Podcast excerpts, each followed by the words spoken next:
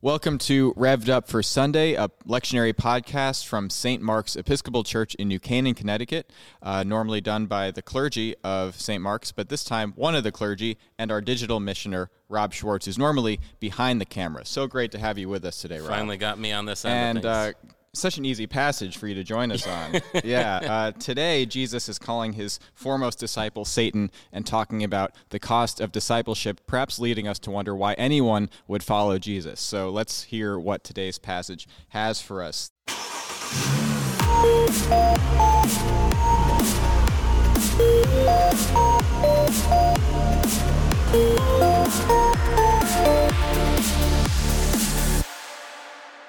This is the 14th Sunday after Pentecost, and the passage is Matthew chapter 16, verses 21 through 28.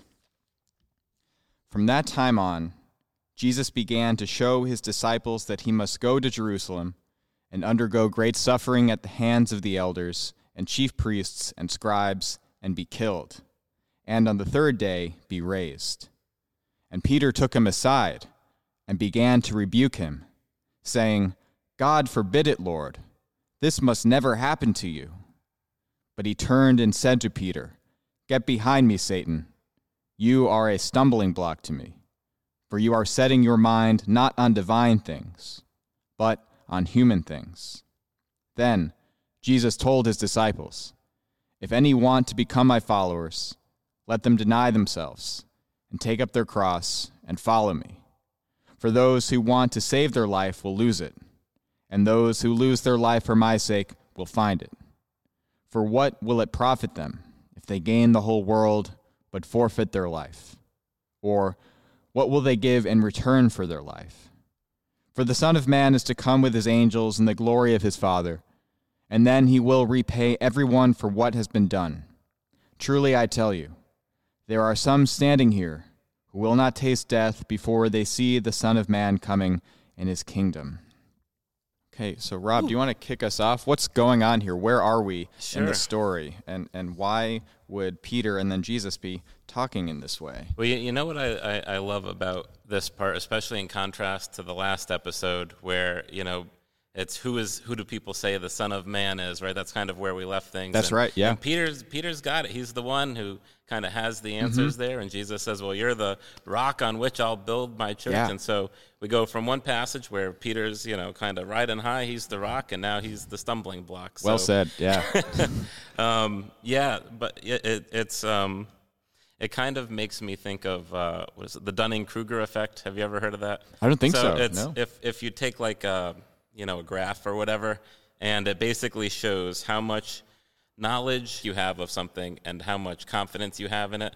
Uh, it's like sometimes when people get a little bit of knowledge, they're like, "Oh, I know just about all there is to it," and the graph kind of shoots up, uh-huh. and then all of a sudden something goes, "Oh, wait, I don't actually know that much," and the graph suddenly drops straight back down, and over time it slowly kind of makes its way back uh-huh. up as they're learning. Fascinating. And so I kind of, when I read this, that's what I see with with Peter. He's like, right. "Oh, I've got this," and then Jesus is like, right. "Well, do you really get what it means yeah. for me to be the Messiah?" Right. Um, yeah. So yeah, of course, what Peter seems to have in mind is a much more conventional idea of a Messiah, as was um, thought of by people of his culture and time, that the Messiah would be sort of a, a, warrior king who would kick out the bad guys who were keeping God's people from, you know, living the free and, and happy, prosperous lives that they should. Um, and therefore, the king, the Messiah, would not uh, suffer and die at the hands of his enemies. But uh, Jesus is saying this is exactly what's going to happen. No, exactly. Yeah. And um, and one of the things just before we hopped on here uh, mm-hmm. that I was saying is, you know, we've got this this this um, this language of when we start to talk about Jesus talking about all the things that are going to happen to him, um, in between his his kind of predictions of what the Messiah has to endure, mm-hmm. and uh, and then his his response to Peter kind of push him back on that. We get this kind of mirroring or this this parallel story that kind of goes back to Jesus' temptation in the That's wilderness right. yeah. with uh, with the devil. You know, he's he's tempted to uh, you know save his life by making food out yeah. of stones, lose his life by jumping off the highest point, mm-hmm. or he's tempted to kind of if he'd give up, uh, you know, if he'll just follow the devil, he could have all the kingdoms of Yeah. the world. And and so you know that's early on. He's saying those are the things I'm pushing away because there's something bigger. Yeah. not about me. Indeed. And uh, Oh, that's good. and so you know Yeah. when when uh, when Peter's coming in and saying, "Well, you can't do those things. You know, you can't you can't be killed and tortured and all of that." He's saying, "Well, it's not about me. Yeah. there's something bigger at play That, here." that's very profound, especially because it connects so beautifully to the second part where he's talking about the cost of discipleship. But before we move on to that, um, yeah, you know, Jesus uh, is being tempted in this in this passage. We we don't typically talk about it that way. The scriptures don't make that explicit. The, the language of tempt excuse me, the language of temptation is not used in this passage. But because, as you said so rightly, that it um, echoes, and certainly deliberately so, Jesus' temptation by the devil in the wilderness before he begins his ministry. Um, he says there, Get away, Satan. He says here to Peter, Get behind me, Satan. That this is a sort of temptation that Jesus, um, maybe, you know, we, we might imagine actually had a real opportunity to become the sort of Messiah that people like Peter hoped he would be. I mean, he's incredibly charismatic. He's powerful. He has a reputation as a healer. He's clearly a very strong leader. He's gathering a movement. And if he just maybe played along a little bit with the game uh, and, and the worldview of uh, those in power in his Jewish context, uh, perhaps the, the groundswell of his movement would have propelled him to um, some you know political prominence, and he would have had the backing of, of the, the leaders and so on. We, we, we don't know. I mean, obviously, that's not what happened, but we do know that there were so many armed uh, insurrections in the time of Jesus, 100 years before, 100 years after, that um, Jews like Jesus were taking up arms to try to reclaim sovereignty, independence from the Romans. Uh, maybe Jesus could have been that kind of leader. And uh, that's tempting, right? I mean, you know, glory. Uh, uh, fortune and glory, as as I don't know why that phrase is in my head from Indiana Jones in the last uh, uh, in the Temple of Doom, but there it is. You know, um, this is a real temptation. Perhaps Jesus, we don't know if Jesus actually felt a pull in that direction, but nonetheless, when people are looking at you, when people, at least some number of people, will do anything you say, follow you wherever you go, um, that if there are a few things in life that are more tempting than that, I think it's very significant that Jesus, precisely at the point where people are saying, "You are the Son of God, you are the Messiah," he's like, "Well." I have to be killed. Not only do I think I'm going to get killed, but I have to be killed. There's this language of, of necessity here. Yeah. The Son of Man must suffer and be killed, meaning that this is what he understands God's will for him to be in some sense. Yeah, I mean Yeah. that's uh, you know he's going from uh, from like up here, and he's saying, "Oh, but all that has to fall away." Yeah, yeah, it's astonishing.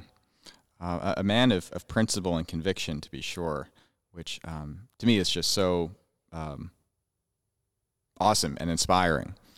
Yeah, Yeah. well, and and one of the things, um, one of the, the you touched on it before when you were talking about his Jesus' response to uh, to the devil in Mm-hmm. the wilderness, and Jesus' response to uh, to Peter here, and it sounds, you know, at face value, we might kind of hear the same thing. Um, Yeah. But you made the point that he says to the devil, "Get away," or "Go away from me." Mm-hmm. Yeah. Mm. He says to Peter, "Get behind me." He doesn't say like, "Forget you, man." Yeah. Um, and so by saying "get behind me," that's a follower, right? Yeah. Uh, he's That's he's good. saying like, and and and then he gets into, uh, you know, what is it? What does That's it really right. mean to follow me? Yeah, And so yeah. I, when I kind of really looked at that difference, I was like, oh, okay, because all of a sudden I'm like, wait, you just like held Peter up here, and now you're just saying, you know, get out of my way. Mm-hmm. Yeah. But he's really saying, what is it? You know, you have to be a follower. What does it mean to follow me?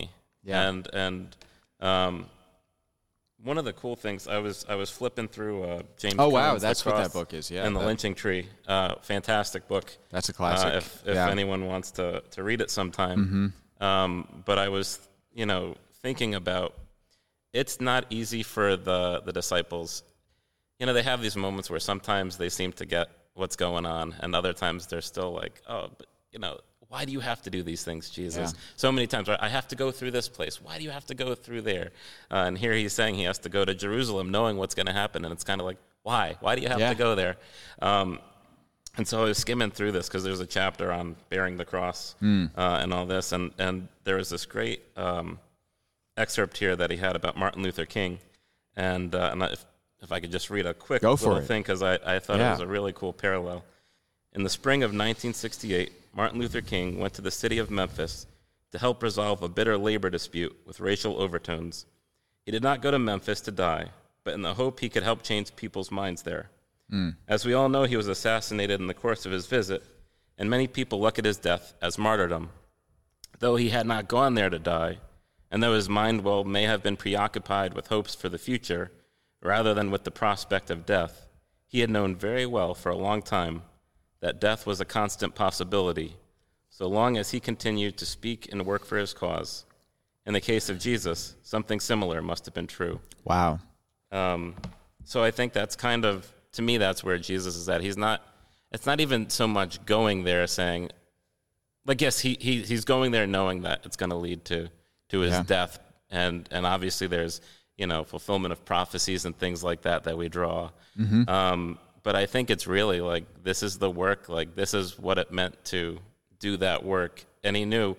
I'm going to rub certain people the wrong Yeah. way. I'm going to make enemies, but you know, this is the possibility if I follow this path. Yeah. And so he still carried on that path. Right on. I I, th- I think that's totally right, Rob. At least as far as I'm concerned, you know, the way I look at it is is um, in a sense, the cross was God's will for Jesus, but that is because you know God and God's infinite knowledge and wisdom knows that when somebody like Jesus lives and loves and challenges injustice like he did, he knows how people in power, God knows how people in power will react to that Right. and that's how it ends.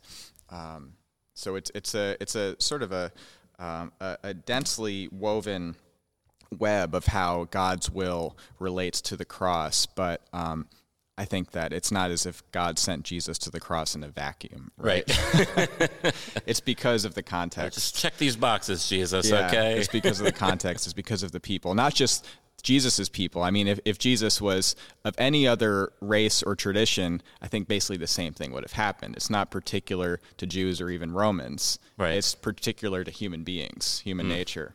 Um, that that people in power uh, are, are threatened when um, the the way that they do things, which uh, profits them and uh, comes at the expense of others, uh, is challenged. And naturally, they don't want um, they don't want that changed. Yeah, I mean, look Yeah. at Jesus. Ever since he was a baby, right? Mm-hmm. he's he's he's seen as a threat by Herod, and and you know, all of a sudden, babies are being killed because got to get rid of the threat. That's right.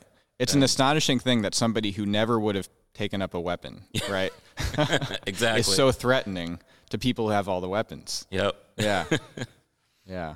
So, do we want to pop on to the the this next section? Yeah, here? yeah, absolutely. I mean, you know, you said something that I, I, I- like I said a few minutes ago, I think illuminates so much of this passage that follows on the cross and self denial that for Jesus, it was not about him. He's thinking it's not about me. And now he's telling his followers, it can't, for you to follow me, it can't be about you. It's this is not uh, a quick ride to the top. I'm not offering, you know, in, in the, um, you know, in, in, in the jargon of today, uh, self-help tax uh, ha- hacks. I'm not giving you, you know, health optimization. I'm not going to tell you how to win, win friends and influence people, or you know, whatever, whatever it is that people follow people for in today's world, um, which is not in some ways all that different than what people followed people in, in that world uh, were looking for. Um, that this is a much, much, much different path. It's a stranger path. It looks like it leads to defeat. It looks like it costs you everything and gives you nothing back. But actually, it's the way to life, uh, the only life that truly matters, the only life that truly endures. Um, so this is, in, in a lot of ways, um, of a piece with perennial spiritual wisdom. I mean, the, the Buddhists talk about, you know, um, if, if you want to be happy, let go of everything Yeah. people usually seek happiness by trying to grab onto stuff. But but how can we make sense of this? Because this, even though this is perennial wisdom embedded in the traditions of the great traditions of the world, it still is not everyday wisdom. It is still not common sense for people in today's world. So Right. so how do you think about well, this? and and for me, this part of of the reading is like the meat of it for me. I mean, there's all, all you know, three sections of this really have some good stuff that you can read into. Um, but I love what are the two things he says? He says, if you want to become my follower, so now he's right. He said, get behind me, follow mm-hmm. me. Yeah. If you want to become my follower, you have to deny yourself, and you have to take up your cross. And um, I think those are are things that uh, are tough for us in today's day and age. Um, you know, because we're constantly thinking about ourselves and things like that. And um, I, I've, I, I think I even preached on saying this once, but I, you know, I usually tell people if if you want a comfortable religion, don't be a Christian. Uh, like if you really want to follow Christ, it's not that comfortable. So true. Yeah. Um, I was listening to someone the other day, and he said, uh, um, he said, you know, when I see things wrong in the world, I feel like I have to do something about it. I always you always hear these news stories of something horrible happened and all these people were just standing by and let it happen. And uh, and people said, well, yeah, but if you help, you're going to make enemies. You put a target on your own back. Right. And right. I think like Jesus is saying, like again, you know, don't think of uh, of you like you know it's it's mm-hmm. you got to let that part go. Yeah. Um, and taking up a cross.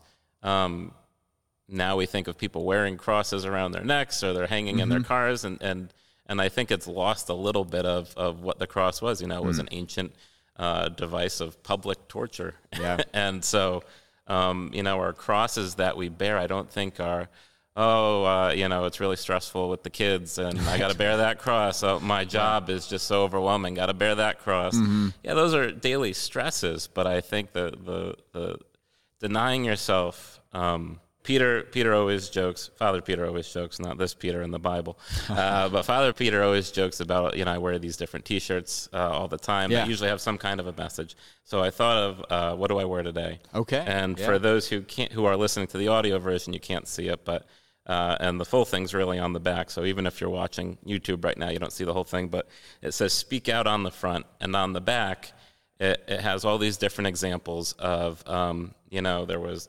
uh, this this story about gun violence that I heard, but it wasn't in my neighborhood, so I didn't speak out for it. Um, you know, the LGBTQ community was you know faced challenges on this, but my you know it didn't affect my own marital status, so I didn't speak out. And it goes on and on of mm-hmm. all these different uh, groups who face oppression. And then at the very end, it says, and then they came for me, and there was no one to speak out for me. Mm-hmm. And so I think that to me just spoke of this kind of self denial. Yeah. Like, yeah. like we have to be we have to give up what's best. Uh, you know, just thinking about ourselves and mm-hmm. what is what is it for everyone else. Absolutely, yeah, yeah, that's beautiful. Um, I think it connects really well to um, this language of of uh, denying oneself. Uh, elsewhere in the gospel, it's it's used. Uh, in a way that suggests it means like disowning mm. oneself. Um, Jesus uh, talks about um, how uh, if if people um, you know, essentially live in a way that's counter to what he's calling people to um, throughout throughout the gospel narratives uh, on the day of judgment, which is something we've obviously talked about on other podcasts, and sure I'm sure will again, but maybe we won't totally unpack that today. But in Matthew, there's this idea of a, of a judgment day um, that's that that runs throughout. Um, that that Jesus will um, deny certain people before his Father. Now, uh, whatever it means, that has something to do with disowning, temporary, permanent. Conversation for another time. Right, right. But um, but that language shows up again here, and um, Jesus is telling his people that to follow him means to um, disown oneself as the center of one's existence. that You cannot live for yourself, that you are to live for God, for Jesus, and um, perhaps even equally, we might say, as long as we sort of have God in the flow chart first, uh, but that um, what it is to truly live for God is to live for God's creation, to live, and, and, at least uh, as much as anything, if not more, for God's people, uh, not just people who already believe and, and, and follow God and are part of our religion or whatever, but human beings, right, made in the image of God. I mean, I would say that creation in some ways is made in the image of God, but again, maybe a conversation for another time.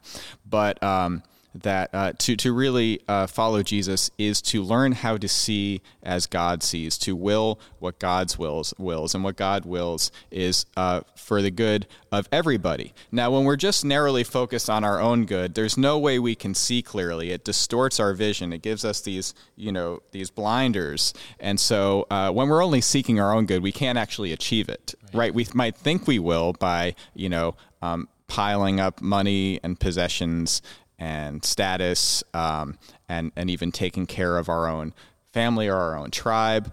But when that comes at the expense of um, certainly uh, challenging uh, injustice or speaking out for people who are suffering, um, uh, but even when it comes at the expense of our, our, just our connectedness to other people, our connectedness to the world, we're not happy. Right. Right. It might look like everything is clean and shiny and you know uh, uh, attractive on the outside, but um, at the very least, there's an inner emptiness. And a lot of people are very confused when they have everything or they seem to have everything, and yet they feel like, huh, is this it?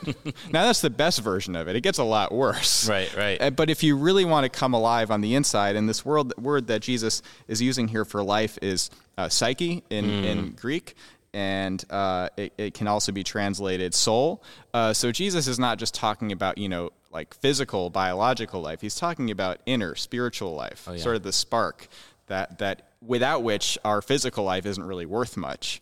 Um, so Jesus is showing us how to really come alive. It's counterintuitive, but um, to seek our own good, we have to first seek the good of all. Yeah. Yeah. Well, and and you know, it's this this this language of um, of dying to something. You know, yeah, those, indeed. Those who seek it, you know, you know, you find life in Jesus, die to yourself or die to these other things. And Nadia Bolz-Weber had this, uh, who's a great, you know, pastor and mm-hmm. author that I, I, love to, to listen to. Um, and, and her, her book, Pastrix, she, uh, she's, says like it's so infuriating to hear Jesus say like I have to die to this and you know do this and mm-hmm. and all these tough things to follow and she it's goes really tough. and and even though I kind of resist that when I do, I find that I gained more life, more freedom, and all these things than I would have if if I had kept resisting that, you know, following this path, yeah. following God in the first place. And uh, absolutely, and so that really spoke to me. Yeah. I think that's a great note to end on. Yeah. Yeah. You are free to stop listening to this podcast now, and we hope that it has brought you some life. Uh, thank you, Rob, for sitting in. We, you're going to be sitting in more now. Yeah, for you're going to be stuck with me for a little bit. We'll see. Yeah. Well, I really look forward to it. Thank you. Yeah, yeah me so, too. This is fun. Yeah. Until next time, have a great week.